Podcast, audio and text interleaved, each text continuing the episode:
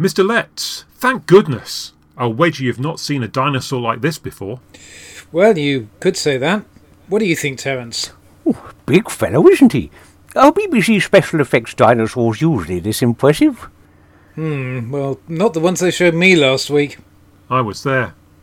Look, the thing is, this isn't one of ours. In fact, we're not entirely sure what it's doing in the Thames. Hmm. I wonder if it's time travelled, Bowie. Time travelled? Is it is it choking? Ooh, there seems to be something lodged in its throat. How could it time travel? I don't know. Perhaps it was something it ate. Ooh, stand back. Stand back, stand back. Well, it's just laid an egg. It's dropped a statue of a weeping angel out of its mouth. Your grasp of biology troubles me. It's that Moffat again. It would seem so. Why does his stuff keep ending up here in the 70s? Or the 80s. It's definitely the 70s. We'll take care of this. But the worst we thought we'd have to deal with was rubber puppets. What if that thing goes on the rampage? Keep an eye on both of them. Don't blink. If all else fails, yell wibbly wobbly timey wimey at the top of your voice. And will that help? Mm, not much, but it'll give you something to do. Terrance, with me. What are we going to do, Bowie? Well, a CGI dinosaur from the future has landed slap bang in the middle of our filming location. I'm going to make sure Paddy Russell gets the cameras rolling while we've still got the chance.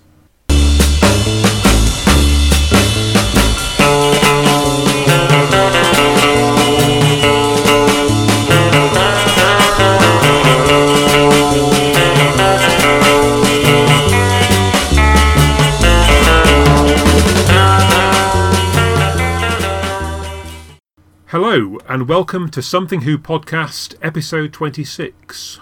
We've made you wait three weeks, but here we are once again in our classic format where we compare a story from the original series with one from the new. Today, we're all about new beginnings as we bring you our thoughts on the Sixth Doctor's debut in The Twin Dilemma, followed by the first appearance for the Twelfth Doctor in Deep Breath. And bringing you this pairing of apprentice doctors are our two most experienced contributors. Oh. Giles. Hello, Giles. Hello. Yeah, and Paul. Hello. uh, sorry, hello. Yes. You have to break character now. Yeah, yeah. But first, for some exciting news for both of you and for our listeners. Ooh.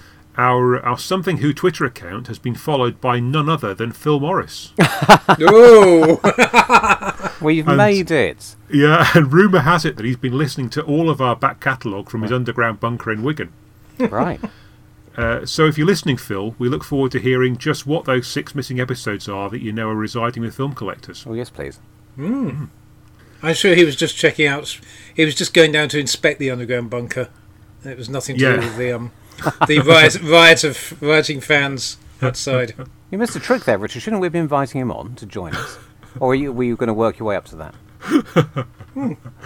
Uh, not yet. And from one person who enjoys being the centre of attention to another, let's talk about the Twin Dilemma. Aha. So, Twin Dilemma, last story of season 21, Hmm. written by Anthony Steven, whose main claim to fame, as far as I recall, was he was a regular writer on All Creatures Great and Small. Actually, he wrote a whole load of other things as well, but that's, I guess, how he met JNT, and presumably also Peter Moffatt, the director on this as well. So, a, a triumvirate from All Creatures.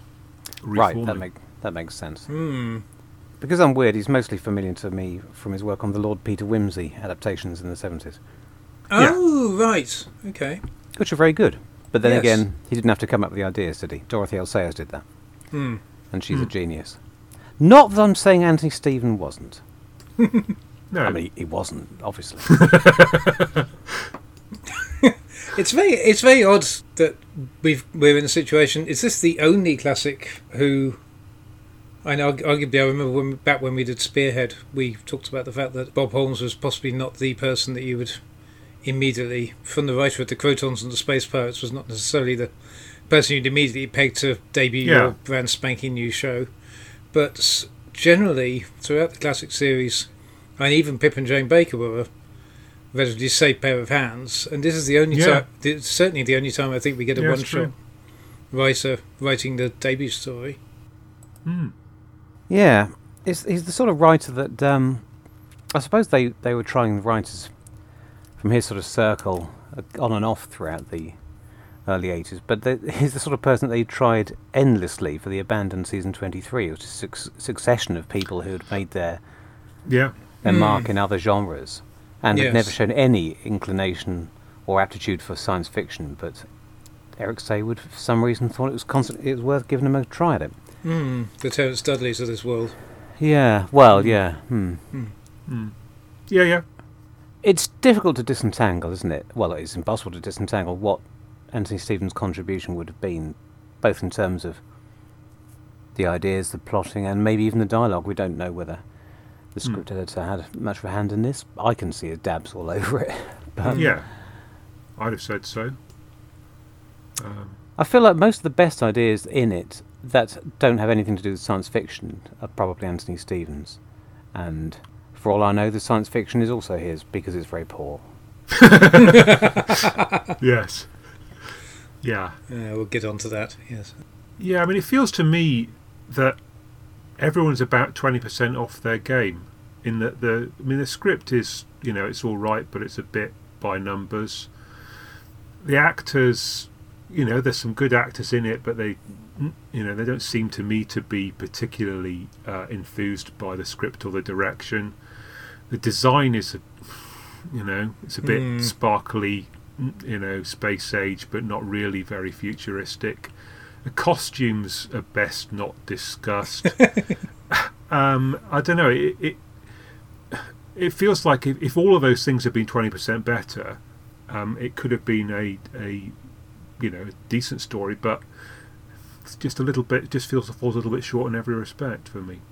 Well, I, I wanted to ask what people's um, what what our opinions were, and sort of our first encounters, and and Yeah, frankly, sure. frankly how, how long how long it had been since since we watched it, um, and whether we because I, I certainly came into this with a certain amount of dread.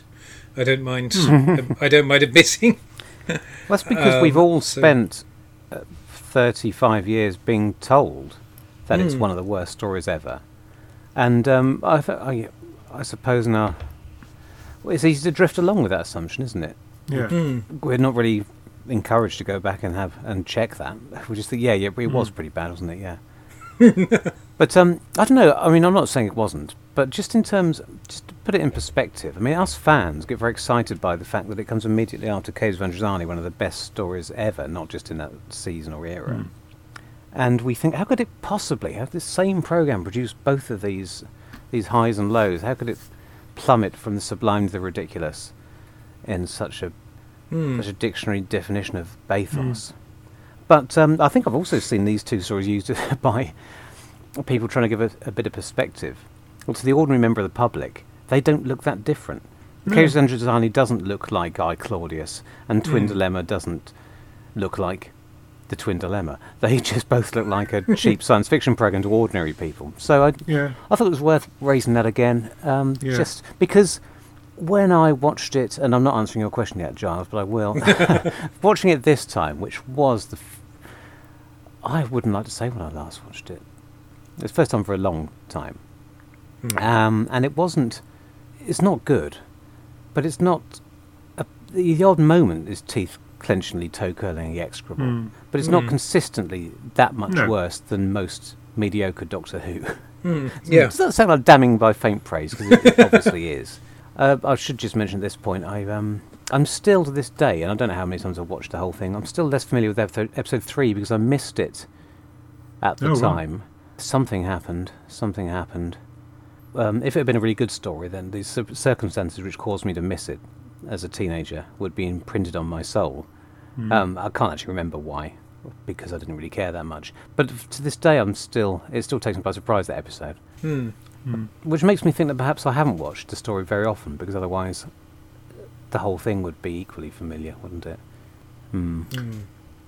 I think I've watched it twice. Once in 1984 and once in 2020. Yeah. Yeah. I snap. doubt anyone will censor you for that. Yeah. Yep. Same. Same here. I think. Yeah. It's just. Hmm. So you know, it's it's languished it languished in my DVD box. Was it? was it how you remembered? How familiar did it seem to you? Because I mean, the other four, three episodes that I have seen uh, seemed quite familiar. So I, I must have gone back Mm. and watched it far more often than is psychologically explicable. Well, be, because of because a lot of it was trailed on things like Blue Peter. I suppose the episodes one in particular and and a bit of two was you, you know it's seen a lot of those scenes a lot of times. Mm. The end of it, I. I couldn't say I particularly remembered. I mean, the whole the whole subplot with the eggs, I think, had, had passed me by. Mm. it didn't take me by surprise as such, but I didn't remember um, all, all of those things. Mm. I, I liked your your uh, your uh, uh, um ana- you know your, the analysis of, of caves and twin dilemma. I mean, I, I I wrote something about that in my notes, in that I thought I, I said was caves ine- inevitably brilliant and twin inevitably awful, and I don't think so. I mean, I think you, you've you've got Holmes who's a who's a better writer in this genre anyway, and more, has more experience. You've got a young and dynamic director in Caves who's determined to do some do things differently against Moffatt, who isn't particularly. Mm. you've got in Sharaz Jek, you've got a you know an identifiable and human villain, Mm. where, whereas poor old um, uh, Edwin Richfield's just not given much of a chance behind that mask, and you've got a more heroic Doctor, which you know perhaps plays into our, our stereotypes. But you've but, but you know arguably this is a more interesting story because the Doctor isn't being heroic. Um, and, and as you say, the design aspect is kind of similar in both, but I suppose because they don't they don't go for the spangly stuff, then then Caves is marginally better. But it's Yeah, I mean, if it- you it's just want to small look at the margins, isn't it? If we look at the quality of the sets, the set of um, the president, later Crow- and Crowd Tim in Yeah, his yeah. office, Mm, is- exactly. is, no different in quality or e- or even design aesthetic to most of the sets from Twin Dilemma. So you, Yeah, you are watching the same thing. Yeah, yeah.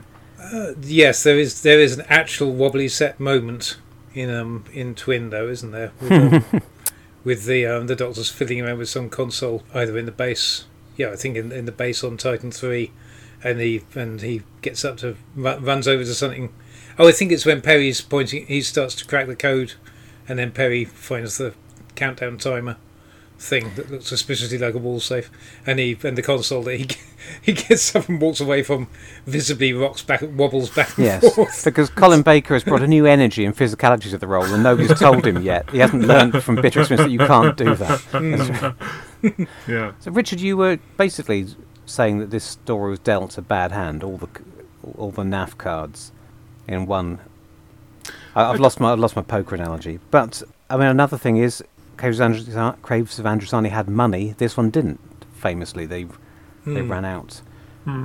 It doesn't compare too unfavourably visually with other famously cheap stories. I mean, they didn't try and mount the entire thing against a blue screen background. Although maybe it would have been Yeah. better if they had. I don't know. Mm. What about as a story then? Do you? Uh, so no, actually, no, no. Yes, as a story. Let's do as a story first. I was Yeah, going to sure. t- talk about, and we could have moved on to the f- our main linking theme, i.e., Doctor debuts, because of course, as you say, we've um, in Caves you have a Doctor who's written deliberately to be reaching a peak of heroism, Mm. and Yes. here they're taking this by now familiar trope of the unstable Hmm. eccentric, newly regenerated Doctor and seeing how far they can push it. Hmm. And for the first time, I would say, pushing it too far. Hmm. It's not so, so much about. It's about the treatment. It's about how you do it. About I don't think there are any hard and fast rules about how unrecognisable and out of character the Doctor can be Hmm. ever, let alone in in these specific moments when we expect that. But I just think it has. It all depends how you do it. And these two stories, without getting ahead of ourselves, prove that. One of Mhm. them is written by a genius. The other one is written by somebody. Well, it's the other one's written by Eric Saward, isn't it? I, f- I f- I'm assuming that most of the Doctor's dialogue is has been gone over by the script editor because he is making sure I, that it's set hmm. well, I think it would be a bit eccentric to let the character of the on new lead, Hmm. who's going to be stuck with this character for the next three years or seven years if he gets his way, it, to let that be determined by a visiting writer who's got no knowledge of the Hmm. program, no loyalty to it, no. Well, you wouldn't, would you? And and it just No, it also sounds like Eric Saward. Hmm. So that's another thing that's um, that's lumbering it. I'll, I may as well sort of put my cards on the table here. That I Yeah. I, came, I came out liking it a lot more than I thought, and I Mm-hmm. my gut reaction is, I thought you know the, the reason I have reservations about you saying how it's Saward is because um, is because I actually th- thought underneath the direction, quite a lot of dialogue is actually quite funny and and the ideas and the you know the the actual back and forth In- and so on. It actually works. When when the doctor's not having the absolute manic you know or psychotic episodes a lot of the rest of it is it is quite sparky dialogue hmm. I've I felt. But it's then just directed so utterly flatly that it's and if you see past the if you, if you kind of get past the direction to the script it's not it's not that bad. It's quite you know it's quite funny in places. Okay, I shall g- I'll give my thoughts a second pass with more nuance. You're hmm. right. It's I, it- to me, it's clearly the work of two different writers. hmm Where Anthony Steven has been told the Doctor's a bit, has been told two things. He's behaving slightly manically, and also we're thinking this this Doctor is going to be spiky. Perhaps somebody's ostentatiously displaying his learning, hmm quotes things. You know, he might have been given a shopping list of um, of traits, and Mm. where he's been allowed to express those, it works quite well. But then that's all glued together, and yes, and in the first couple of episodes, that sort of stuff does does work reasonably well. But then Hmm. all of that is patched together with with much more pedestrian hmm attempts to do the same thing, which feels to Mm. me like the work of a different hand. hmm And um, leaden sarcasm, I think, is where this Doctor fails. There's some witty, as you say, some of the more erudite, witty lines might raise a smirk. I don't think anything's actually funny in this script, but a lot of the rest of the Doctor's acerbic nature here is clearly supposed to be funny, and for me, falls completely flat. hmm I don't want to rip it apart too much, but I think that where the dialogue is weak, Colin's pushing his performance a bit further to try and compensate, but it doesn't. Mm. Thinking that may save it, but it doesn't. And then you've got Peri, who's been turned, who's had a wine winometer Yeah. turned up to Mm. thirteen this yeah uh, where it, which is where it will stay for the whole of the next season. That doesn't help, and yes, that plus in the in the in the weaker sections, it's just very by rote. Oh, the Doctor is alien and unpredictable and spiky here equals he's physically violent. He's Yeah. it's driven to prone to meaningless sarcasm and rebuttal hmm and um, and so basically just so at its at its worst, uh, like at the very end of the story, states what his character is supposed to be Hmm. to us in a tell rather than sh- don't show. yes Peri, I'm I'm an alien. I don't have your. Why would I behave like a human? Why? This is what's been written on the back of a napkin by JNT in the bar when they've been Mm. having thoughts on what the new char- Doctor's character should be. hmm And just to sum up, I suppose, what I think about the Sixth Doctor, um, I think it's the acerbic, sardonic side, which tips over aggression far too much. It seems to be a result of a sort of chain of people at each level, slightly misunderstanding what the person who who instructed them was getting at hmm and and possibly in, implement it with a lack of enthusiasm. JNT presumably came up with this idea because he met Colin Baker at a party and was impressed by his acerbic wit. Hmm Well, if you just let pushed Colin Baker onto the set and let him be Colin Baker as the Doctor, then that wit would have been very warm and amusing, Hmm. and would have all loved the Sixth Doctor immediately. But Eric Saward seems to have had a combination of disinterest in this idea and lack of understanding of quite what was being asked Hmm. and has f- fed that down to his writers, and it just and it just twists it into Mm. something that's almost the opposite of entertainment for me. Hmm. And Paul Colin is left being asked to play this character, which is was supposed to be tailored ex- tailored as a good fit for him, and um, and really it's another it's another thirty years before he get, well twenty years before he gets a chance to play that version, the the true Sixth Doctor, when Big Finish and their band of fan fiction writers somehow know better than uh, all of these professionals. That's my opinion. Mm. Yeah, I mean, so I think it's I think it's unfortunate, in particular, they play up the kind of violent and sexist elements in yeah. I mean, I, I'm not sure this is a deliberate choice, but the yeah. I mean, I mean, the strangling thing looks looks horrible in Mm. in the modern day, but.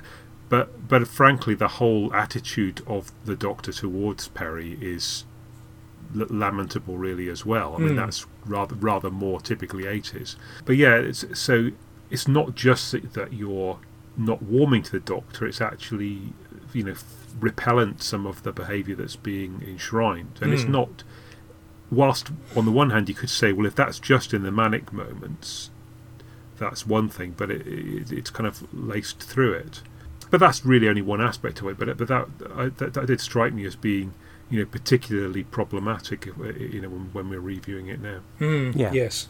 Not to mention the fact that the um, the strangulation scene is followed almost immediately by an um, elderly nonce kidnapping a couple of young teenage boys.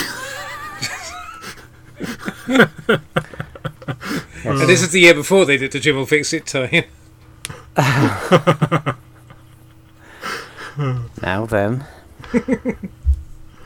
Yeah. And it turns out that actually only one of the twins has a speech impediment. The other one is perfectly um, capable. do you know I still didn't spot that. It's, it, it's not Womulus and Weemus, it's Womulus and Remus, I think. Mm. Oh, So Lord. yeah, I mean, I actually think that the twins. Di- one one thing I'd never spotted before is that the twins' dialogue is very funny. Yeah, They- yeah, from yeah, the very first fine. scene, Mm. they're interesting characters. They're like a lot of real twins, I gather. They have they live in their own little world, and have their own shared Mm. view, uh, you know, the rest of the world and them. But then also being geniuses, and uh, possibly slightly on the spectrum. They- It just is it's nicely written dialogue, and I don't think that they're appalling. That sorry, that they're very flat performances, flat untrained performances, c Mm. entirely ruin it. For a long time, I think they were considered the one thing that people hated about this story. And, and Mm. um, No. goodness me, what, what, are, what are we expecting from Eh, child I actors? don't know. I mean, I mean, they're bare, they're barely in it as well. I can still I can still hear the um the wit in their dialogue shining through. Well, I mean, in those first few scenes, I think they they as characters, as the combination of dialogue and performance, they come over better than their father, whatever his name is, Yes. Mm. whose dull lines are rather overplayed by um, Mm. what's his name, usually very reliable, Mm. but Oh, him, yes. Um, He's well. The trouble is, he's got a rotten costume and he's got a very small part. Mm. So uh, I, I think I think he's just having a bad time, really. It's Chinnery. It's it's Chinnery, isn't it? Oh yes. Dennis Chinnery. Dennis of the Chinnery, yes. Well, so what's the what do we all think is the best thing? That I've just oh I, I like uh, Maurice Denham. He's, he gives the best performance. Mm. Uh, Dialogue for the Twins is quite good. Some of the early Doctor's early aphorisms are quite funny. What el- what Mm. else do you think is worth praising? Uh, I was about to say something negative again. Just, I was just going to say with regard to the twins that that um, I was going to say a a there was this whole thing around was it around that time a little uh, little earlier with regard to supernaturally precocious teenagers being there was the there was the that's that weird weird antiques expert boy Hmm. Blimey, really? Was he who I was he around? I don't know maybe maybe it's later maybe I'm maybe I'm just now associating this whole melange of the 1980s and I think Lauren something or other. I think yes, transitioned later, and then there was Ruth Ruth Thingy, wasn't there? The the Oxford, Oh the, yeah. ma- the maths whiz. William So- Hague. William Bloody. Hmm, child prodigy. Yeah, I think being a being a reasonably precocious teenager at the time myself, Mhm. the absolute Mm. last thing I wanted to see in Doctor Who was precocious teenagers. Yeah, and we'd only just get rid it's of Ad, got rid of Adric I- for God's sake, and here they are. Mm, Now you're seeing double. Yeah, yeah. but is that exactly? Yeah. It's, uh, Okay, so if you haven't got any more positives, So- what, what we all think? Well, Let's all let's all vote for the single worst thing in the story. What? I quite like the ca- I quite like the cave painting thing. There's a way of telling the telling the story. Yes. We almost had a revisit, nice. revisit of that in the last series, didn't we? With the with the Yeah. legend thing with the and Can You Hear Me? It's quite a nice Mm. little graphical thing. Yeah, yeah. No, my single worst thing is uh, is Crime Watch with Sue Cook, um, which you know it, I, I just don't really know what it's doing there. I mean, it, all of the police people in this know everybody in the story, Hmm. and they've got I don't know they've got half Apart- a dozen ships that There they seems to be to a- crash. They know all about know. the twins and the fact that they're so important that the pe- that they're a target they need to keep a constant eye on, Hmm. and yet they don't. So when when they're snatched from under their noses, they seem to know that they should have been looking af- looking harder. Hmm. Uh, that's yes, that's all a bit um, balls, isn't it? Hmm. I think the story just gets worse and worse and worse as it goes on, which leaves me in a slightly ironic position of thinking: Am I am I saying that the early stuff, which is mostly about the the Doctor's regeneration, is better than than the twin dilemma itself? The I, surely it can't be because I hate that. Hmm. But I mean, really, it, it gets worse and worse and worse because as it focuses more and more on the villain and his plot, the villain is completely one-dimensional. Hmm. It's he's uh, appallingly badly written. This is where I think people like Anthony Steven need to be told: don't just write for your preconceptions of what a. a cheesy potboiler like Doctor Who usually is. Make it your own. Find your own way into doing Doctor Who. Don't Mm. don't just write a ranting, arm-waving giant slug. Hmm. Write something with some intelligence and a different and a, some perspective. Hmm. But no, no, we don't. So, so the more and more it concentrates on Mestor. And if it looked like Jabba the Hutt or something, I, who knows? Maybe that's what Anthony Steven was thinking. But Hmm. It's just tragic, isn't it? What we actually get. Bloody hell! It's, it's funny. The um, that was something where the, the that's a case of the memory cheating, as JNT would say. Because my my recollection of it was the Jacondans looking utterly crap and Mestor being quite impressive. And Oh, really? In my How- and and coming How back old to were you? I don't know. No, I, but like I say, I haven't, I haven't, haven't seen it since transmission, and yeah, and now now it's slightly flipped on its head. That I think, okay, the Jacondans aren't aren't too embarrassing as a makeup job. I thought I've always thought most people thought they were one of the better. Yes, Um, yeah, aspects I of I the now story, agree with that. Yeah, and Mestor is utterly. Hmm. It's uh, also part of why it's the whole thing's a bit of a mess. There's lots of ideas stuffed in here, and it's one of those stories where, for me, they don't gel. There could be an interesting story in how this strange setup Mm. has. We have Mestor, the giant slug, ruling Hmm. the Jacondans, the bird people, Yeah, Who used to be who were previously by, who were yeah. who were previously ruled by Azmael, who is a Mm. humanoid, yeah. and also has to be a time lord for the purposes of this story because he has to Mm. understand time travel, and Yeah. thus be an old friend of the Doctor's because it's Er- Eric Saward. Hmm. So nothing. Yeah. So the universe has to be very, very small, yeah. and so and and why And- you know, there's two and they- ways of writing that. There's, And then they go on to hand over the leadership to Kevin McNally by the looks of it. yeah, yeah, yeah. So, so, they, so they, they're obviously not very good at ruining So- themselves, apparently. They're well, if that showed in their character, then that Mm. could have been an interesting strand. Hmm. But really, it's it's half baked, isn't it? We've got all these potentially interesting ideas thrown in the pot and given just half a stir, which is Mm. why they come out Yeah. undercooked. I, I hate. Why do I talk in metaphors so often? I'm terrible at it. I, I, well, I, I, I said about the, the ending of it that um, you know Kevin McNally's character becomes Hugo Boss, but you know, you, you've just got you've just got to wonder. Oh. Mm. You know, is is it is it just you know the British imperial viewpoint that says you know that you've got to you've got to have a proper ruler for a bunch of Oh God, um, indigenous Hmm. types? I don't know. I mean, it, it could be something to do with that. Ooh, that's a that thought. definitely. Now you've said that, Hmm. that's definitely there, isn't it? Hmm. Hmm. You're, you're not reaching there. I know you're a bit of a, you know, you're very political and a, a right social justice warrior, and you're looking for. Oh dear. Uh, I mean, yeah. What's his name again? Hugo, right? Uh, his um, Hmm. again, his, his character is mostly useless. Hmm.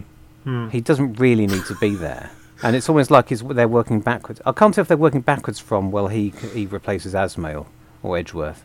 Hmm. Um, again, what character with two names? is that an interesting twist, or is that just unnecessarily confusing? Yes. But no, are they working backwards from the fact that he needs to do that at the end, so he has to? But it's because of that that you get whole episodes of where we follow. We keep coming back to the TARDIS, watching him walking around t- talking to himself, Hmm. which is an absolute waste of time and, and energy. Hmm. It's almost as pointless as H.G. Wells in Timelash, except Mhm. without the appalling plot device of him later writing a novel based on his experiences. Hmm. I was going to say I can't remember at the time whether I th- whether I wondered whether they were just trying to um, subtly, or yeah, or subtly. Nothing. There's nothing subtle about this story. Whether they whether they were trying to sneakily introduce another companion at the end of the. When you watch this Having- now, Hmm. well, when I watch it now, that appears to be the way it's going. Hmm. Mm. Everything about the way he's introduced and the way he's kept around. So yeah, mate. Would you have we? But we'd have heard about that if there was ever any possibility that, that was. I think we would have, but it, it certainly reminds um, me a bit of Harry. And you'd only have, and you'd only have to change his last scene, like as Mm. like with Jamie and so many and Samantha Briggs and so many other examples over Hmm. Mm. and Nyssa. Oh no, they didn't change her last scene, did they? They just brought her back the next week. Yeah. oh, be be fair, they gave her a week off. oh dear. Ah. The Palace Laboratory. I think it's in it's in the mould of the security kitchen, really, isn't it? It, it feels like it doesn't really belong. Hmm. Um, particularly the fact that that Mestor's left his eggs where everyone can get at them. Although, I mean, there are an awful lot of them. So, so, so you've got this room, and then suddenly, it beyond it is a massive, great underground bunker with all these Hmm. eggs in. So I'm not qu- quite sure how the geography of that works or the Hmm. topography. And we've got and we've got an, an asteroid that's in a quarry and a planet that's also in a quarry. So we've got two different quarries. That's quite nice. Hmm. You, oh, sorry. I thought you were. I didn't think you were going to steer that towards being a, a positive.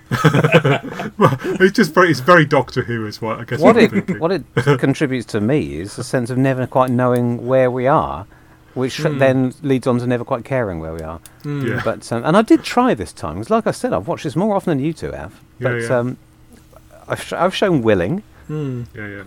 I, I was hoping that um, that Azmael was going to say something on the lines of of all the bases and all the asteroids in all the galaxy, you have to come into mine. Hmm. But uh, but you know it didn't. So I suppose one way to um, solve the mystery of who wrote what um, is, would be if any of us had recently read the novelisation by Eric Saward. Um, I don't know if he volunteered to do it because he was particularly close to the material, or because Anthony Steven didn't want to. Why didn't Terrance Dicks do it? Anyway, what do we know why he ended up writing it?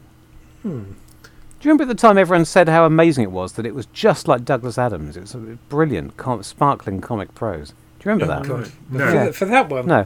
Well, it wasn't true. I remember that No. being slapped around with Slipback, whatever was thrown around as comparison. I think Eric made. believed maybe Although I Eric think they were believed that more. his own hype because he's done he's Hmm. applied the same approach to Resurrection of the Daleks, which is not really a story that improves when you Hmm. No. when you pretend you're PG Wodehouse. Hmm. yeah, not the approach I think think of. And the thing that jarred for me, and, and there were many jarring things in this story, but as you say, I think it's, I think it's kind of middle of the road mediocre. Who most of the time, Hmm. apart from this this whole thing of the Doctor and that sort of story. But the thing that that struck me was that they almost got away with it, and if it hadn't been for it was really it was suddenly the last five minutes suddenly just slapped me upside the head, and I thought, no, hang on, shit, you know, I'm, I remember why this left a bad taste in the mouth now, because we get this uh, having sort of resolved everything, and the doctor has has come through and has proved himself, and so on, and then we we just for no no apparent reason we get a sort of jump scare of him creepy up and gr- grabbing Peri from behind and put his hand over her mouth. And suddenly we're back in ah, so yeah, uh, yeah, our nerves are yeah, our teeth are sort of grating again, and we're yeah, nerves are nerves are set on edge, and we're back to oh god, he's a he's an absolute psycho, and then you get the Yeah. and then you get five minutes of self justification in the TARDIS for why I'm, I'm the big I am or whatever, which which more or less reiterates the you know the somewhat you know puts you back at the somewhat uneasy feeling you had at the end of Yeah. Caves of Androzani from his first couple of Undercuts minutes the entire point of all of, dialogue. of having earlier Mm. um, suggested that these extreme vacillations were just temporary Mm. By having him explicitly say, "No, no, I've, Yeah. I've recovered. Regeneration's over now, so Hmm. any more Hmm. vacillations are in just because I'm Mm. Because I'm an asshole. Yes. And then and then having done yeah, Oh, having, great! having kind of undermined having under, kind of undermined the point of the story, they then obviously they set that up that they're gonna they're then going to do the same thing for the next the next fourteen weeks or Yes. however Without- long in the next series. Yeah.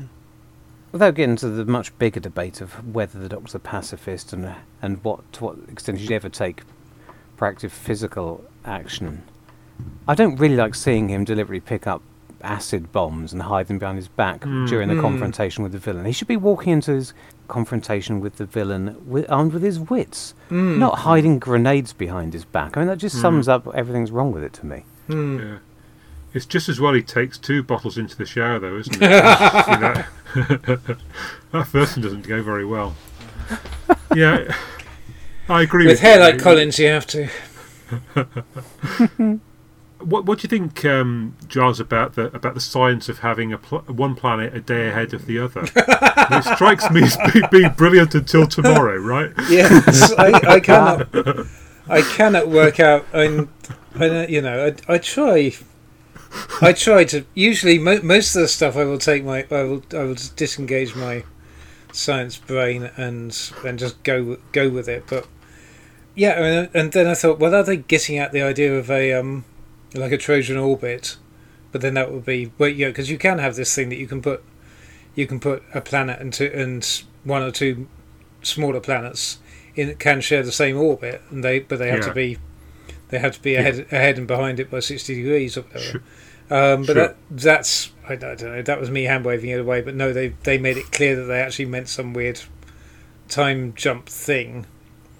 Um, and but- presumably they were trying to get at the idea that they, it wasn't so much a time, but a dimensional shift where they were Hmm, askew yeah. laterally in some, you know, like a. s- Yes. Yeah.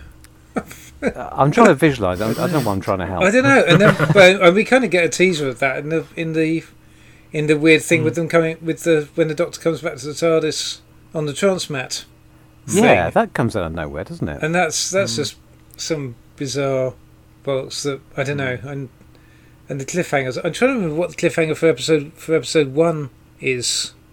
Oh well, it- quite- that's like um, 1917. They've rescued um, Hugo, and then suddenly comes back to life and starts ch- uh, firing the, at them with a gun. Of course. And do we get do we get another dramatic close up on Colin's face for that one? Prob- probably. Because this feels like. I And then you can't got exactly then you got remember. then you got poor Nicola gurning in the second one, and and Yeah, and Colin again in the third in the third one. Yeah. It's just like, is this fun. where is this where all these bloody awful, this bloody awful cliche of all the Colin Baker cliffhangers ending with a extreme close up of Yeah. up his nose?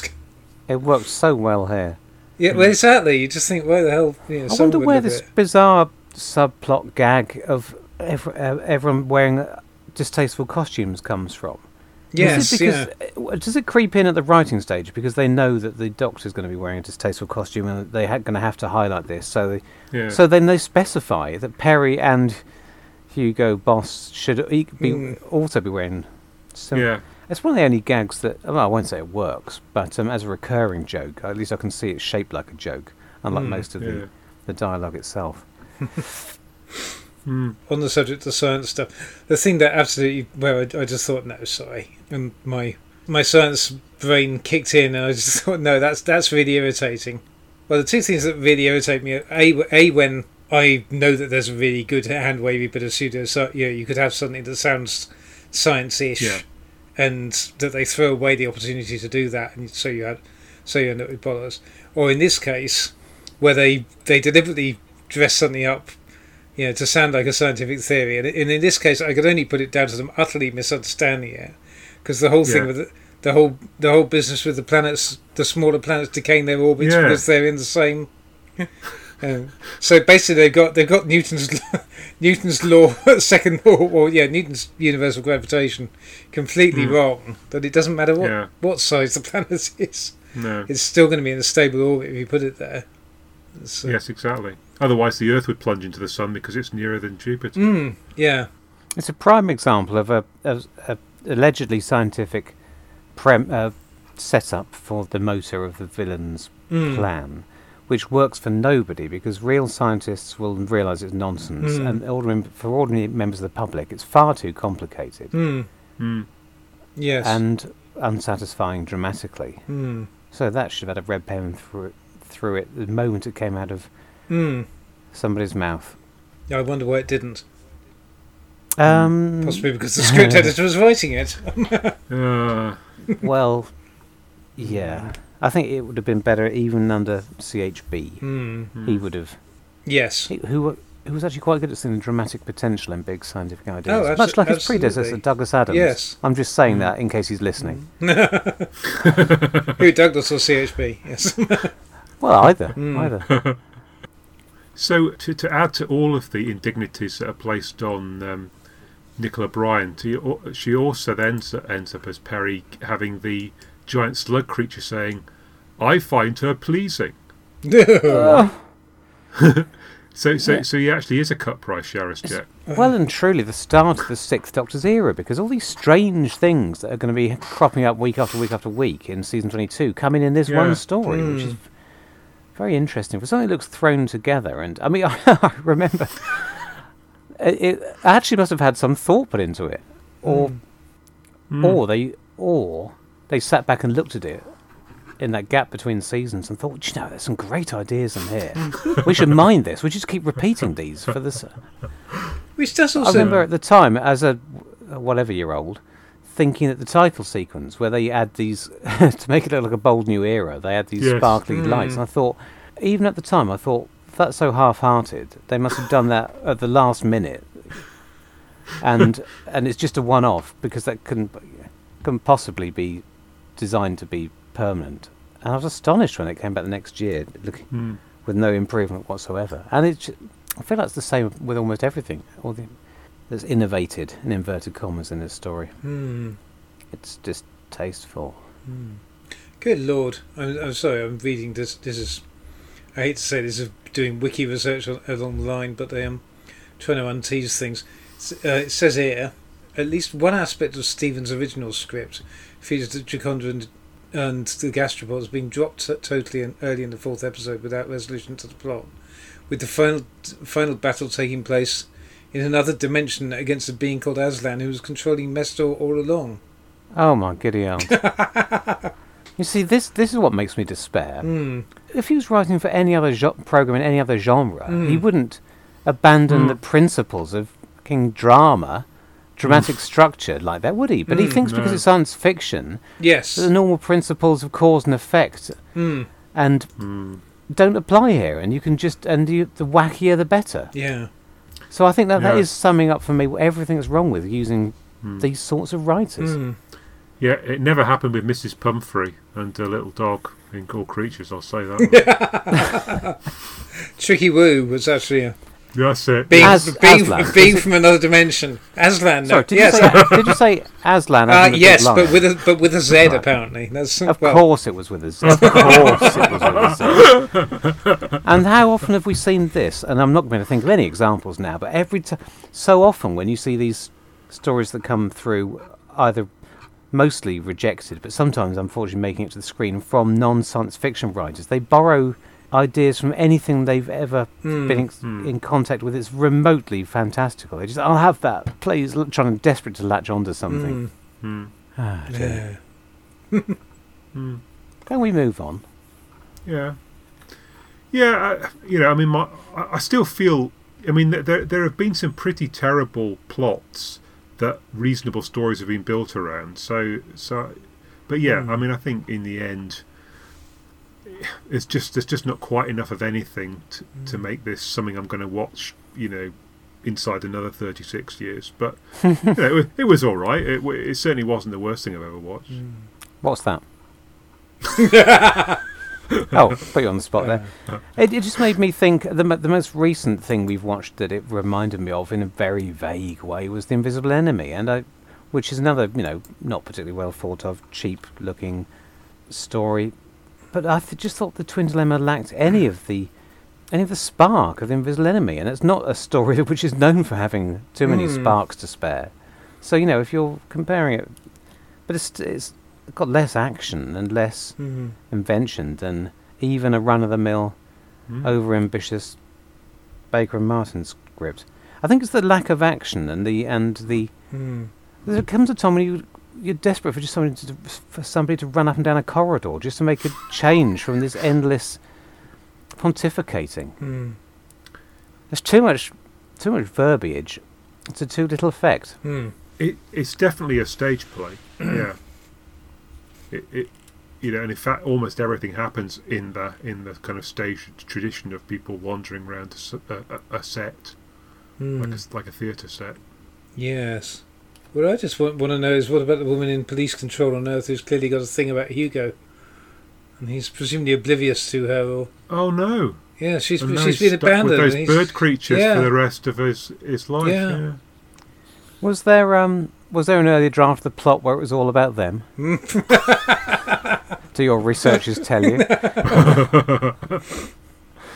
was there an earlier draft where the the woman who says "May my bones rot" leaps into a spaceship and comes and saves the day? I, I'd have loved to have seen that one. She was great. she could have had an even worse outfit than the other three. And they could have brought that gag back for one last triumphant term. and they could have all turned to the camera and said, "Yuck!"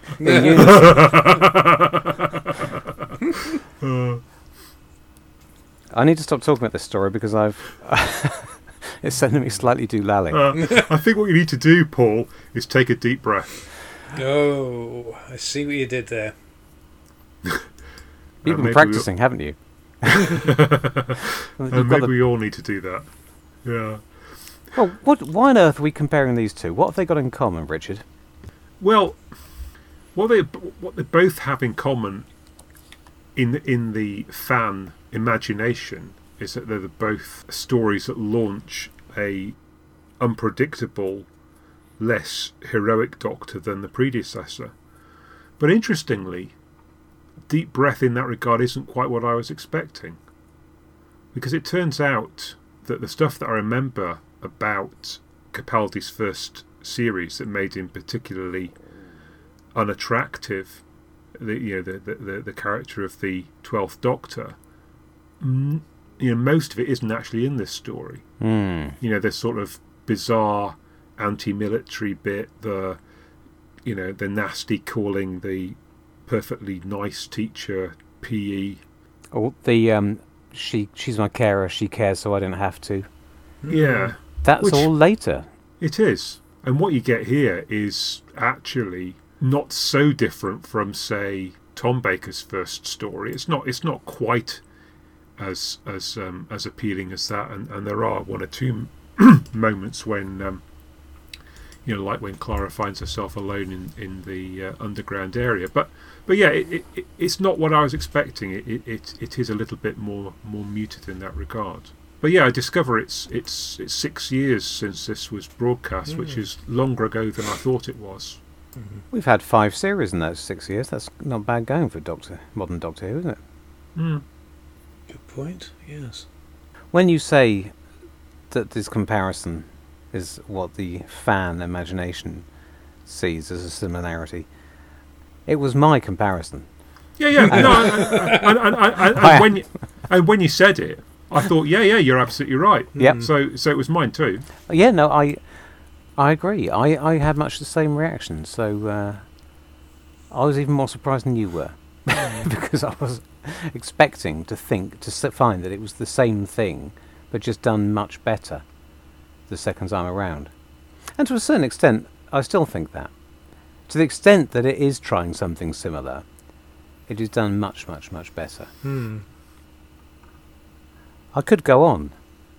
I th- what I hadn't remembered is how oddly structured it is. I mean, it's almost like half an hour of a little chamber piece about the Doctor's friends' varying reactions to his uh, to Mm. his new persona and his Mm. own counterpoint with his own confusion about what's happened to him. Hmm. Yeah. Immediately followed by a traditional forty-five minute Doctor Who story. it's really close to that. I was watching the um, I was looking at the clock as I was going. The, well, the very fact that I was looking at the clock was possibly indicative indicative of indicative of um of my reaction to this, which is that unlike Twin Dilemma, where I came out thinking, okay, it's not as bad as I remembered it, I found this worse than yeah. It didn't didn't push a lot of buttons for me, I have to say. But yeah, in that regard, it's just like it's thirty. It is exactly. It's like fifteen minutes in. We finally we get to see the the faceless, no, it's the half-faced man Yeah. or whatever he's called Um, just for one scene. for one scene, and then it's thirty minutes in. We've you know there's some mention of spontaneous combustion and finally some peep of a plot showing up. I I'd like to know, and maybe we should have researched it. I mean, I'd like to know how deliberate that was on on the writer's part. I was thinking as I was watching it this time. I'd have put that later. Could you? Oh, no, no. I was thinking, could you have put that later? Could you have spread this stuff throughout? And of course, it does, it's not like it di- completely disappears, and that the second half of the story is just the Mm. doctor's found himself and everyone else is happy with him. Yeah, It Mm. it does it is still, of course, threaded through.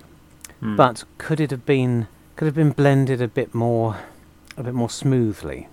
I mean, are you, are you implying, Giles, that it might literally have been written that way? That Moffat No. might have had an an, an, an idea for a traditional one episode storyline and then bolted this new stuff from the Mm. beginning?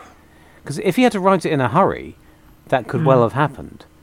And he's often up against it with deadlines. Moffat isn't writing things in a hurry just never happened. Um, no, I honestly, I'm, I'm not. Oh, I'm, I'm only. I wasn't. I wasn't. Well, no, and you you wonder whether it started off as a structure, and, and this seemed to be. This was back in the era when the BBC did seem to be somewhat randomly saying, "Oh, go on, have another, have another fifteen minutes, have another half hour, whatever," and possibly. And this one had a cinema release, didn't it? I think we touched on that. Um, didn't we? Um, Hmm. On when we were comparing with Day of the Doctor. The Doctor. Yeah, and of course it's got a film director, you know, doing it, hasn't it, Ben Wheatley? So I do vaguely wonder whether it was once a much more compact story, and this was the way that he did it. Uh, but He would have approached it differently anyway because he'd already done a Doctor debut, but on that occasion he was rebooting, sorry, relaunching Mm. the program with a new new companion as well. So it had to be structured. I think that forced him to write it in a slightly more organised way. Hmm. Uh, This I I actually thought it was better than I remembered, Hmm. and my I think my main problems. My main the reason I remember it as not being particularly successful is because I saw it in a cinema. Hmm. I assumed that it had been put into cinemas because it was worth being in a cinema. I just assumed. I didn't think the BBC would be daft enough to just think that anything over a certain arbitrary length was Hmm. automatically a film and deserved Mm. people to spend 15 quid or whatever it was Hmm. to go and see it. And um, I just remember, I didn't personally feel cheated, but I just remember the atmosphere in the cinema where I saw it. I think it was Leicester Square Hmm. was rather muted all the way through and afterwards, and com- much compared to the extraordinary rapturous delivery of Day of the Doctor, Hmm. I just came out feeling like everyone thought, well, it was all right, but it wasn't really a film, was it? It was all right, but Hmm. it wasn't really worth Mm. worth all that special attention Hmm. Mm. and kids getting dressed up. And that's rather coloured my memories of it. Hmm. But with hindsight, I think it's just the structure that, that hobbles it. And it is directed extraordinarily well. It does look filmy. Hmm. On that level, if nothing else, it, it's not out of place Hmm. in the Mm. Odeon Leicester Square. Did, how, which other stories did Ben Wheatley do? This and Into the Dalek, I think. Oh, right. I think this was Really? This was double. Yeah, this was his block. He definitely did Into the Dalek because it's got Michael Smiley in it. No, it was a. Um, nice to see somebody who actually knows how to position and move a camera Hmm. for a change. I, felt, I mean, it's all very well talking about this new, these new anamorphic lenses, but you need you don't you need more than just hardware to make Hmm. something look cinematic. And Mm. when you have a a really practiced director, Hmm. it does show, even now. Yeah. And also, I had forgotten Hmm. that it was a kind of sequel to Girl in the Fireplace. I don't know how I'd forgotten that Mm. because that's one of my Mm. favourite stories ever. Perhaps I forgot because it's a bit. Oh right, is it? Mm. Okay. Mm. Yeah, I have. I had the same experience. I was, I was, I made a note going. We seem to be rehashing Moffat's. You know, we, we seem to be re- rehashing Girl in the Fireplace, and then, I, and then I made a note saying, "Ah, that's deliberate." Okay. Yeah. About ten minutes later, I thought, "Oh, it's not a coincidence." Well, it just feels to me that what it shares with Twin Dilemma is a kind of slightly reckless attitude towards science, and you know, a, a plot that doesn't bear too much examination. Hmm. I mean, the concepts I think are interesting enough, but I don't think that they, you know, the, the, the harvesting of organs from these creatures. I don't know. Well, I suppose a robot might want to tr- turn itself into a creature, but then, what's the point of the spontaneous combustion? I mean, d- it seems like it's just as likely they're going to get chased after for odd things going on than if the, you, you find bodies with with parts missing. Hmm. I mean, it, if, you, if you're trying not to, to, to draw attention to yourself, it's a funny way of going about it. It does bear the hallmarks to me of being written in a bit of a rush because it's got all the great moments that you expect, Yeah, great set pieces from a Steven Moffat story, but they don't fit together as tightly, Hmm. either thematically or even Hmm. in terms of the organisation of the material as as we normally expect from him. So I think it belies some of the pressure, not belies, Hmm. betrays some of the pressure he's under. yeah, Hmm. I was going to say with regard to the forty-five minute thing, that couldn't be it couldn't be literally the case that it started at the forty-five minute mark because um because we've also got ten minutes of like over matter at the end, haven't we? More or less. The the fag end, the fag end gets stretched out as well, but uh, it does. I think it's not not impossible to think there would have been a shorter get up and running introduction to things, followed by Yes. followed by a more curtailed outro at the end. yeah, yeah. Is there anything interesting to say comparing it to other Doctor debuts in general? I mean, this is from that subgenre where we surround the new Doctor with his old friends, so we can see Yes. him, isn't Hmm. it? So rather Yeah. than the Brigadier, although um, and, and he sort of gives away the fact that he's doing it deliberately because Vastra gets from the Brigadier's line, doesn't, doesn't Mm. she? Yes. Slightly implausibly. Yeah, yeah. Here we go again. Yeah, there's a touch of the Christmas invasion about it as well. Hmm. I mean, you know, in in the sense that the Doctor kind of goes AWOL for a bit, and then it's only right at the very end that you get him being a bit more heroic. Yes, yeah, definitely. If we're going to look at it in that very base level, simplistic fan mentality that I, that as you pointed out, I have, the the Christmas invasion is slightly the inverse in that we've gone from the Rose being with a doctor that she likes a great deal, is great pals with, but Mm. doesn't necessarily fancy. And he's changed into one that she does fancy. Here, it's strongly implied when Vastra is reading Yeah. um, Clara's mind that she had improper thoughts about Matt Smith. She's a right one to talk, isn't she?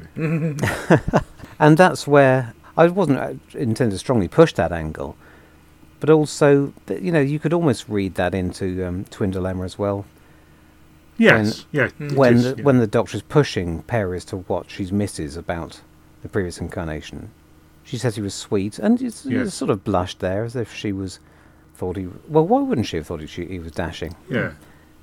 They're only just getting to know each other. Uh, brackets, unless you take the big finish route, in which case they've been together for several years. Yeah. in between Planet of Fire and Caves of Androzani. Close brackets. But he's sort of like the, the dashing sort of school teacher or university lecturer figure, isn't he? In that example, he's he's, he's only Yeah. perhaps what apparently he's only a few years older than her. He, he, Yeah. Hmm. And of course, because this is modern Who, everything that was not stated, and possibly not even in the writers' minds most of the time in the old days, mm, apart from, you know, you get that initial idea, oh, the Fifth Doctor is a, an old ma- man in a young man's body. But that's just a back of the fag packet character sketch and doesn't often come through. Whereas here, it's quite explicit all the way through Matt Smith. And it's Yeah. interesting have it finally made, you know, there's, they're able to say more things about Matt Smith. There's even more to say about the 11th Doctor after he's gone by Hmm. flipping him and viewing. So, and I just do like do like the interaction that first half an hour between all these in, it, intersecting, opposing perspectives, and I do find it clever the way Vastra gets Clara to confront what her real, why she's really troubled about this, Hmm. and deal with her own prejudices, and it is clever and, and dramatic and and dramatic in its own It's- way. But should it necessarily be at the beginning? Yeah, The, the Mm. first, it should be taking up so much room at the very beginning Mm, of your absolutely. new Doctor's story. yeah. This is There would have been space for that later on. Mm, Maybe not even in this episode, mm. let alone later on. mm. This was more or less. Yeah, I, I, I sort of watching the first half, first the first bits of it. I was thinking, well, this is good drama, but is it necessarily good Doctor? Who? Yeah, is it necessarily good Yeah. Doctor Who? And, he, and he's tried to deal with that by giving us a dinosaur. Mm, So, there, it starts with some, some spectacle, but it's a bit half-hearted. you Yeah, know, like he's he really wants to be writing this I, play for today. I mean, it's very, it's it's very Moffat in that it's it concerns. You know, it, it unfortunately it grated with me, and now now thinking about it in comparison with what had come directly before, at the fag end of the Matt Smith era, it's still Steven Moffat working out his issues with the character of the Doctor. I think, you know, his doing his meta textual thing on the Doctor. It feels like is this where you do it at the start, right at the start of? And I, f- I feel like it's unfair on Peter Capaldi. That I, I kind of feel like it Hmm. doesn't. It didn't give him the chance to be the hit that Matt and David were from the start because it just doesn't. It just doesn't deliver that kind of story. This is going to be their big, their big Yeah. first story that where they get to Mm, where yeah. they get to sell themselves and do that. Do the you know do the more complicated stuff when you want to later. But but and I, and I think part of it is that because of the plot, there's nothing wrong with a mystery plot as such. But because we have this kind of uh, you know well it is a puzzle puzzle plot really. You're not given anything to really grab onto to actually in by way of a plot in the in the first half hour really. You know, like I say, you get one shot of the the half faced man doing in Tony Way. It feels to me that, that for some reason Steven Moffat chooses Peter Capaldi to be the Doctor, and he's thinking, "Oh, this is great! It's a return to the days of when I was a, a boy and Doctor Who was old, and you know everything's going to be great." And then somewhere along the line, he loses confidence, and he says to himself, "Trouble is, all the all the kids they really lo- like these young Doctors, and they you know they they're going to they're going to have a problem with that. So I'm going to have to spend." 45 minutes out of this story, you know, half an hour at the, at the start and 15 minutes at the end, explaining how an old the old doctor is still, you know, the same as the young doctor, hmm. and you know, you, it's okay, you can identify with him rather than just making him a hero and everyone's going to identify with him anyway. Hmm. If that's the case, then I think he. Odd that he dedicated so much attention to fixing that potential problem, which we could argue about whether or not how much of a problem it really Yeah. was, and then went on to write, overwrite the Doctor's character, unsure if he should be Malcolm Tucker or Yeah, or the Sixth Doctor Mark II or what the hell he should be. Yeah. But um, fundamentally, the problem is that the, the Twelfth Doctor should have had long hair from the very beginning. Hmm. he shouldn't have been going on his own uh, Pertwee's hair odyssey. there are some Doctor Who tropes, but you know, television moves now. faster nowadays, and hair growth should be Mm. Yeah. should be no exception. yeah. he shouldn't have So come. out, he shouldn't have come out that TARDIS looking very lean and hungry. He should have come out Mm. looking wide-eyed and frizzy. Hmm. I mean, th th th there's an alternate version of the Twelfth Doctor where you know the Doctor from the pilot is how he's introduced. Hmm.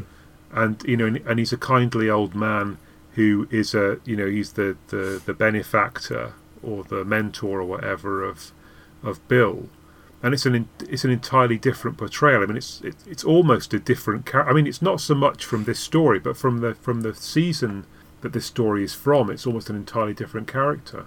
Yes. Uh, it's almost as if Moffat says, "Hang on a minute, let's start again." Well, you know my opinions on this, unless, of course, you don't. I can't remember if I've said it. But, I mean, they tried, with hindsight, to tell us that this is all part of the plan and that the Twelfth Doctor is always going to soften and evolve and mature. And we were never supposed to like him immediately because that's boring. Why would you want to like your hero? We had to wait for that. We had to earn it, and and Mm. it got there, and it was all part of their genius. And I don't. That's not true. It's absolute bollocks because the shifts are so sudden between Mm. his first and second series and second and second and third, and it's not the same. It's not the same as the Sixth Doctor. It's not like that where they apparently had this seven-year plan Hmm. and didn't realise that. what do I even need to ex- to spell I it out? know. If everyone's kind of turned off long before you get to the end of your Hmm. master Yeah. master work, then maybe you need to rethink it. Hmm. But in this story, as you said, Richard, it's surprising that it is not overwritten. He's not made the spikiest he will ever be Mm. here, Hmm. and then starts to soften immediately thereafter. Hmm. I think the other thing with regard to the plot is that, in terms of doing a doing a mystery plot and and holding it off, is just that great though Girl in the Fireplace is, and yes, yes, the, yeah, Moffat has some form for reusing his reusing his ideas and you know the the whole technology gone wrong very stupid, clever machines kind of thing is one of his, you know, is Mm. one of his little tropes. Mm. But uh, but I just don't really feel like this, as articulated in this. Okay, it's creepy, creepy visuals, and and you've got a, cl- a classic Moffat-y kind of um, gag in terms of the holding your breath thing, which is Mm. very much Don't Blink. You know, it could have been Don't Blink, really Yeah, yeah, yeah. for the same reasons. But you know, they're they're just a bit underpowered to be to be the you know to be the the bad guys in your regeneration story. Again, I I I would say. Do you think, even to the extent of the visuals, it looks gorgeous? It looks a million dollars, but it is very gloomy Mm, and dark Mm. continually mm, for 75 minutes. Is that a mistake for a, for an opening story? mm. To what extent should the writers limit themselves and what they're allowed to do in a season opener, and what extent should they should be made to think primarily about not turning off floating voters? Mm. Well, Mm. Discuss. discuss No, not, indeed. not you three. No, I'm no, talking to our listeners. They can discuss it among themselves. Mm. Yeah. Don't write in. Well, it's tricky when you're the yes, and you know, Steven Moffat ar- arguably had more of a um, more of a responsibility to the rest of the season than Anti Steve you know, than Anthony Steven did Mm. from that point of view. In terms of you know, he's the he's the showrunner. Yes. So I've got another conundrum for you. My first is in. No, what? no, no. So in this one, you get modern Clara Victorianing up, Mm.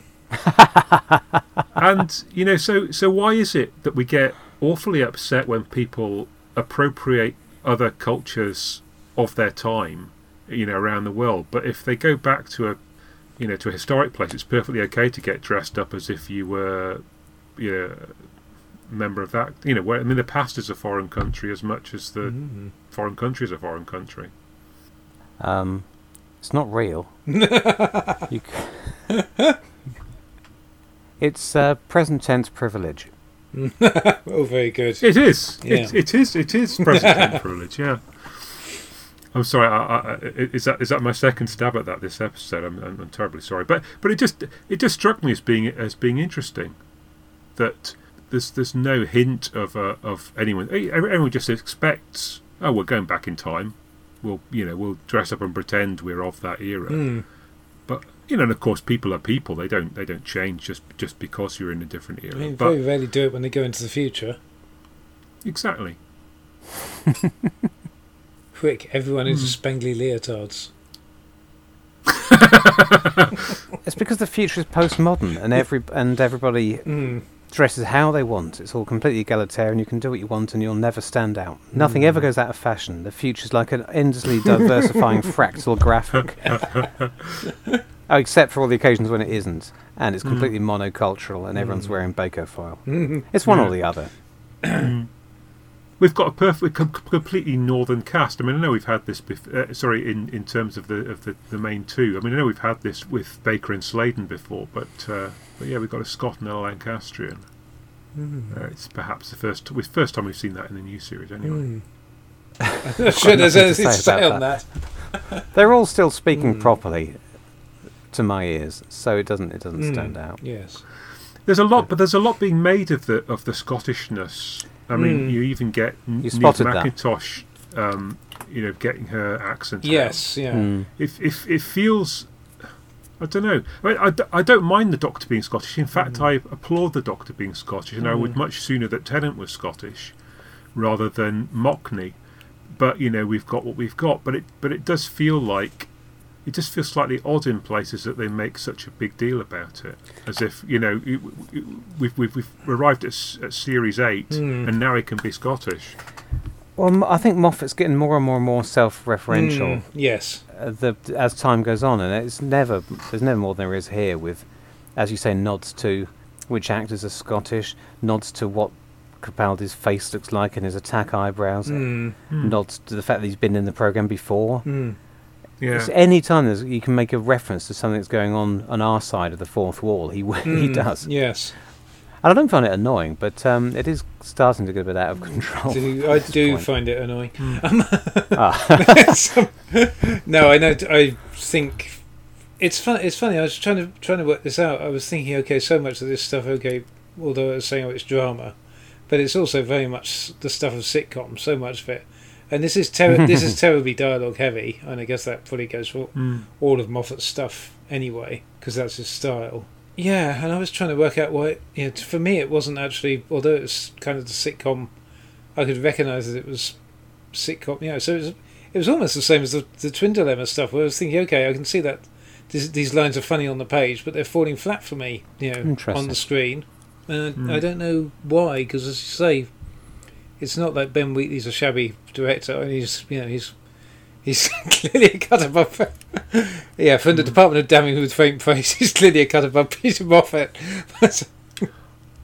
I, I was expecting the start of this to be to be funnier, and I think I'm probably remembering the snowmen instead. Yes, I think. When Yep. Mm. Yeah. when Strax was very funny, and I, I, I thought I was I thought it was surprisingly a bit flat that first half hour. There Mm. wasn't as much humour in it as I thought there was going to be. Yeah, Well, yeah, I don't know. He was being restrained in his use of Strax, but maybe that's just because we've had a lot of Strax. It- yes, he's Yeah, yeah. years. been. and This, I is, think the, this is the fr- last time, isn't it, for them? Unusually, Moffat is, yeah, he's reining himself in. Mm. But Mm. also, it wouldn't fit tonally if if he was wisecracking. I mean, he doesn't say anything for quite a while, does he? He's just, in the first few scenes, he's just Mm. standing around, being part of the furniture. Mm. So yes, he's. I think he's being restrained tonally there. Mm. And also, we've done. He's met Clara so many times before. We, we, we've done most of the gags that you can get. True. Mm. Uh, what's the? I think the only new one here is is that take your hat off. It's it's my Yeah, hair. yeah. or what- Mm. So I'm just laughing at, at his suggestion that they, when the when the doctor finally returns, and they melt him with acid Mm. because Yeah. it is. It's very silly.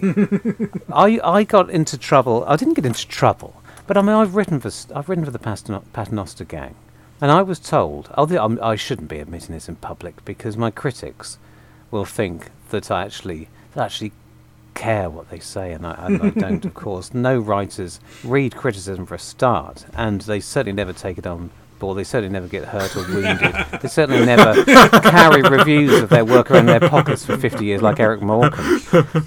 But you know, if if I did were to break that that basic writer's rule, and uh, somebody told me that I'd got Strax wrong because I made him too silly, and he was never stupid. Well, he, of course he is. He's, it does, you could rationalise why he says these things, what kind of stupidity it is. Is it full on Baldric stupidity? Is it a culture clash stupidity? But no, he says things that are completely and utterly nonsensical. Mm. Yes. Why does he want to kill the doctor in acid? Because it'll be funny. Because it'll be a funny line at that Mm. point in this Mm. script, and that's all you have to remember when you're writing for Strax. Mm. So you out there, Yeah. I'm I'm not daft either. I know. Strax is not there to make profound social commentary. He's there to make jokes Hmm. in his little potato potato-headed way. The other thing, uh, you know, that seems apparent to me is that Moffat is quite sexist in a way that RTD isn't, or at least he's he's kind of, you know, he's maybe playing to his own proclivities at times. Anyway, It's all a bit. Let- You've been very familiar with him. well, and we've we've met him, but I'm surprised to hear you psychoanalyzing to this extent. Yeah, Go on, Richard. What, how, where, what makes you think this? well, I don't know. I mean, that so so so, so you've got this, you know, apparently. I mean, I, so it, you know, it's a lizard and a woman, but it's I we're apparently going here. uh, a, a, a, a lesbian thing, but it's not. But it's a rather salacious lesbian thing, Mm. and it, I don't know. It just feels like there's there's the, although there's a lizard, it's there's a lot of male gaze going on. Um, I don't know. It, Do you mean from? There's so- Sorry, do you mean from Vastra to Jenny, so or from there's that. us, or us watch us watching them? I think a bit of each, Right. Hmm. and then there's also, you know, the the the you know the joke about Clara. Oh, you're wearing a coat. Take your coat off. No, these are my clothes. Oh, I'm going to take it off anyway. I don't know. Mm. I mean, it, it's a funny line, but it, I don't know. I- It's Maybe, maybe Mm. I'm just being oversensitive, but it just feels like it's there. I know what you mean. This this is from the man who bought us Lesbian Spank Inferno. this is the, the phrase that um, yeah, it's it's it's having its cake and eating it. I think in that Hmm. regard, he's he's writing Sparky female characters, but but at the same time, let's have Jenny Jenny posing, you know, quite blatantly, Yeah. quite blatantly for the enjoyment of the male part of the audience and Vastra, uh, but we can get away with it because it's a um, because it's a lesbian lizard menage. Uh, to- yeah, um, Yeah. Well, You- I mean, the, mo- the more layers you throw up, Yeah. not only does, does the text become more rich, and people can write essays about it, it also gives you a, cer- every new dramatic dramatic layer you cover yourself. Mm, Your arse is covered slightly more. mm, Yes. No, I I, mean, in was, the end, it- I wasn't saying that. mm. Yes. it doesn't really matter who's appreciating Yeah. uh, Jenny, it, whether, whether it's the men in the audience, the women in the audience, or the lizards in the audience. The point of the matter is she's still, uh, you know, a, being objectified. Mm. Well, she's working class, so what do you? Uh, So, so Giles, does it bother you that the T Rex is a, at least a factor of ten too big, that- or do, do you just get past that? I I thought they had a clever ref, clever my recollection of it, and again, yeah, so yeah, it's the classic thing. I haven't seen this since transmission. yeah, My recollection of it was that they had come up with a clever explanation for why it was so much bigger. And then when I watched it, I thought, oh, there isn't a clever explanation. They just have a little. Vastra and Jenny just have a little back and forth about it, and they Yeah. hang a, they hang the proverbial lampshade on it, and then just get on with it. And again, Hmm. It, irrita- it irritates me on the, it irritates me on the level that they could have had it fine, and all you do is just have to just have to throw in a daft line about well, that's what happens when you swallow a dimensionally transcendental police box, yeah, and and you're and you're covered, kind of thing. And you can still have your giant, you know, giant T Rex, and all the visuals and everything would have been the same. So it irritates me on that, on that slight level that you know, you could easily throw some pseudo, you know, throw a moderately funny pseudosciencey line at that and and cover yourself and just you know get away get away with it. But it doesn't it doesn't bother me that much. It doesn't bother me as much as the thing in the Twin Dilemma where it's where it claims to be where it's where it's Hmm. clearly go you know the the writer's gone oh yeah here's a good bit of science that's, Hmm. and has completely missed the point of it. So I mean, maybe it has to be that big so that the brain is big enough so it can then have that poetic um, language which is, which the uh, Twelfth Doctor translates. Beautiful. Because Mm. yeah, because otherwise, you know, T Rexes are all pretty dense, weren't they? Mm. Yes. Well. I don't know. I never met any myself. I don't know. Yes. And that's that one in that's Jurassic before we- Park's quite clever. That's why they had keep him around for all the sequels. Mm. Oh yes, Or her. Yeah. And that's before we get onto the um, Huxley's essay on being the right size. Um, that killed the conversation. Um, I feel like I'm picking. I feel like I'm picking holes in this, but I, I have got a couple of other things that that sort of. We were talking earlier about the fact that this the girl in the fireplace. Uh, sorry, not um, sorry, the Christmas invasion parallel Hmm. in that you, yeah, it it does the same thing, and I guess to some extent, uh, no, the eleventh hour doesn't do it because the eleventh hour, and this this tries to have its cake and eat it. That it in that regard as well. That okay, the eleventh hour, the as I remember it, the Doctor is pretty much around for the duration, and then still gets his triumphant moments yeah. at the end where he walks through all the you know the hologram with all the other doctors and and Christmas Invasion earns it by having the Doctor off, you know, uh, you know, out of out of combat, you know, he, you know, very very definitely out of out of action for most of its running length. You know, they you get a little snippet, but then he, he goes away, and then and then when he emerges, you get thank God, and it's that triumphant moment. And in this one, it feels like okay, it wants to do it, but it also wants to have Capaldi on screen as much as it's it's kind of it's doing it, but it's trying to because it's it's got that moment fifty three minutes in again me looking at the Hmm. clock where the doctor grabs Clara's hand after the after the breath after the Yes. breath holding thing Yes. and the music swells and a you kind of okay you've you've had a five minutes quite effective fake out of oh he's left her Hmm. but before that you haven't really earned you haven't really earned the return of the doctor by having him off screen for that long and i don't really feel you've necessarily earned it in terms of him being completely out of character in the scenes before that. You know, you've had the you've had the stuff in the restaurant, which is a bit of figuring out stuff and so on.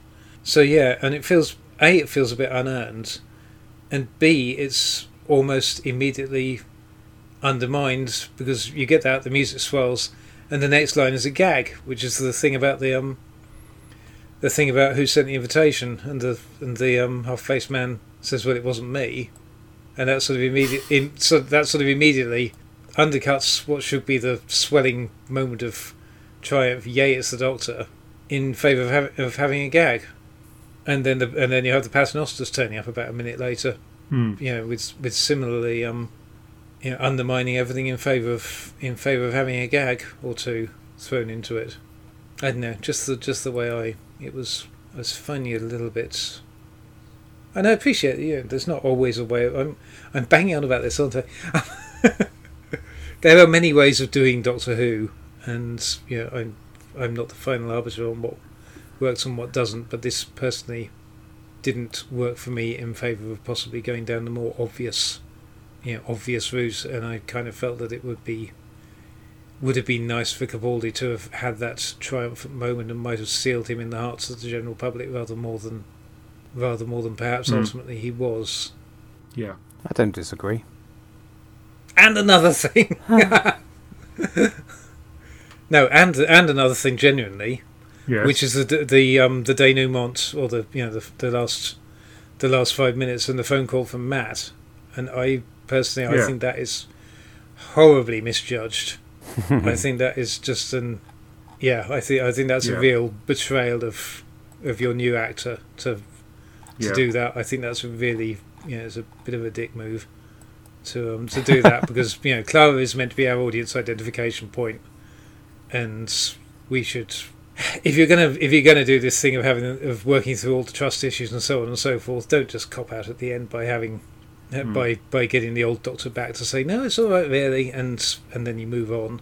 You know, it's, no, we should no. So I think what you're saying is you hate this so much you prefer the one with the giant slugs and, and the bollocks science. um, Because at least it wasn't written by Stephen Moore with his Scottish Uh, obsession. Uh, So I'm conflating both of your no, perspectives here. and, and Davo didn't turn up at the end.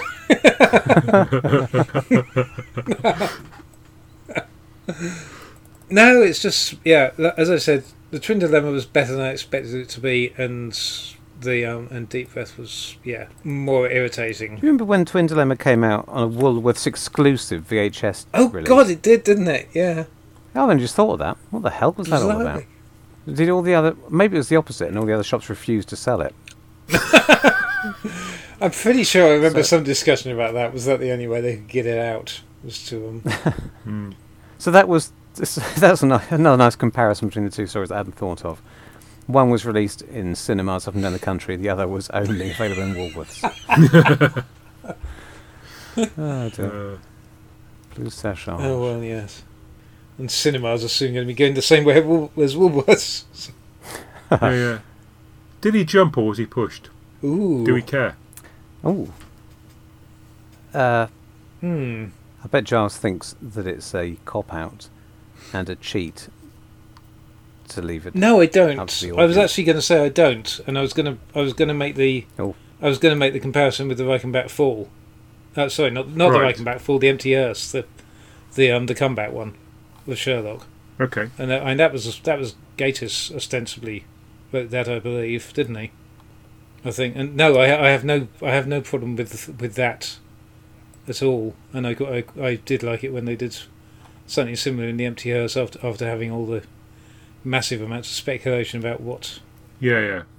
the fact they more you know they they threw three different explanations at the at the screen and and kind of ridiculed all of them and then just moved on with the story and Mm. um it's okay it's done for different done with different intentions in the two things but no I don't have don't have an issue with that do you Paul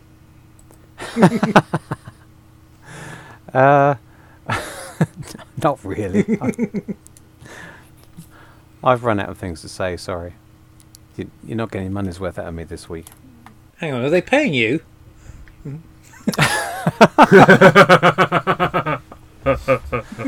it, it, it felt like there was a there was a reason why Moffat didn't explain that, but equally, I'm not quite sure what that reason was. I mean, I suppose it's the the ambiguity maybe helps them to push the the agenda later in the season that maybe the Doctor is a bit of a nutter.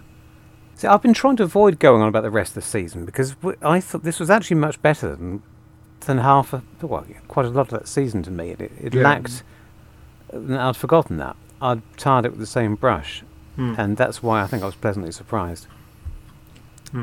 Do we? We don't actually get the "Am I a good man?" line.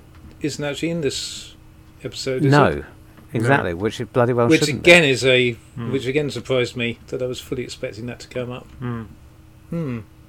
We do have a get Missy, so that was clearly Yes. in, Oh, in the that's works great, yes. this early on. Yeah.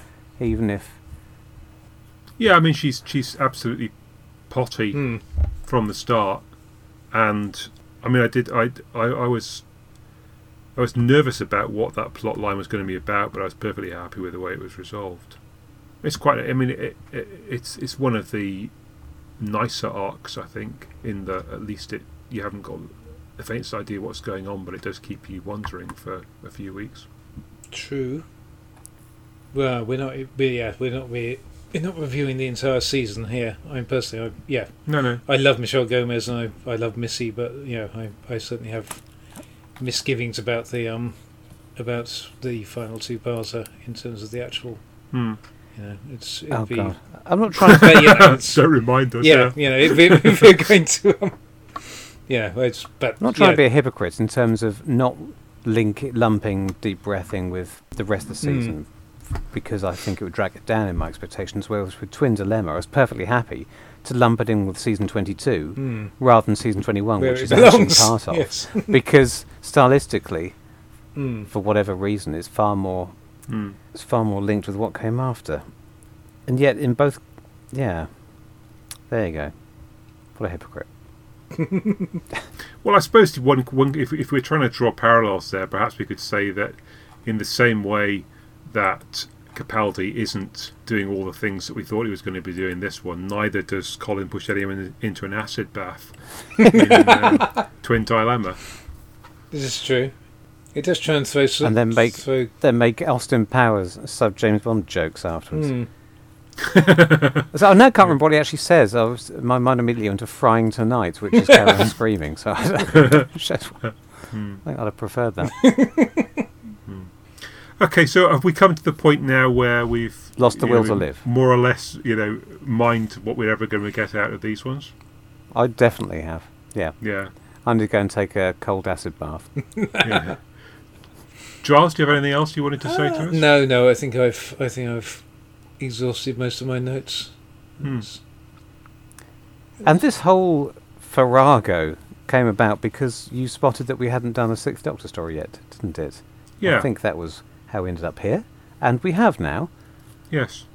But we shouldn't we shouldn't leave it forever before we do them again. But I think possibly I'd like to edge towards one of the ones that I'm That you actually like. less, Yes. less me, makes me less want to be violently ill. Hmm. Yeah. Okay. Well, that's the interesting thing about this So- podcast. I mean, I hope it's an interesting thing that you know. Occasionally, it pushes us out of our comfort zone, and we end up watching something that we wouldn't have Oh crikey, yes. pulled off the shelf under normal circumstances. So, I think to some extent, and and you know our audience can be a judge for this, but it, it feels like we've had a more interesting conversation about these two stories that we you know struggled with than maybe you know two nailed on classics that we could just have said, oh yeah, I like that, oh that was rather good. Hmm. So Yeah. I don't know. And We'll also, see. also equally, if they're interesting, and I'll let the listeners be the judge of that, but if they're interesting reasons why we don't like them, rather than just because they're a bit crap. Well, I mean, if, Hmm. Yeah, if something's brilliant, you don't want to sit here for an hour saying, how, "Oh, brilliant, wasn't it? Did you see that bit where that thing happened? It was brilliant." and equally, if something just leaves you cold, you know, there's nothing to say. But here, I. I Our listeners may well disagree if there are anything left, but I have enjoyed g- trying to get to grips with Hmm. Yeah. quite with the n- nuts and bolts of why things might not have worked and Hmm. what on earth people thought they were doing. Hmm. Let's get Eric on and talk to him. Let's get Eric and let's get Eric and Moffat on. I'm sure they'll get on like a house of fire. Yeah. Either that or the house will be on fire at the Yeah, end of and I'll it. interview them both doing my Terrance Dicks impression. Okay, well, look, thanks, thanks both of you for your company through this this episode, and I think we'll be back in a few weeks' time with something similar and yet different. You can't say You can't say fairer than that. Goodbye. Bye, everyone. Cheerio.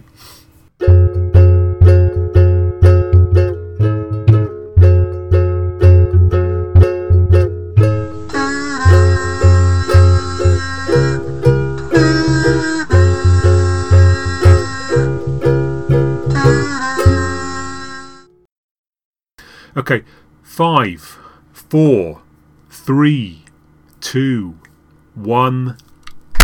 Thunderbirds, I'll go.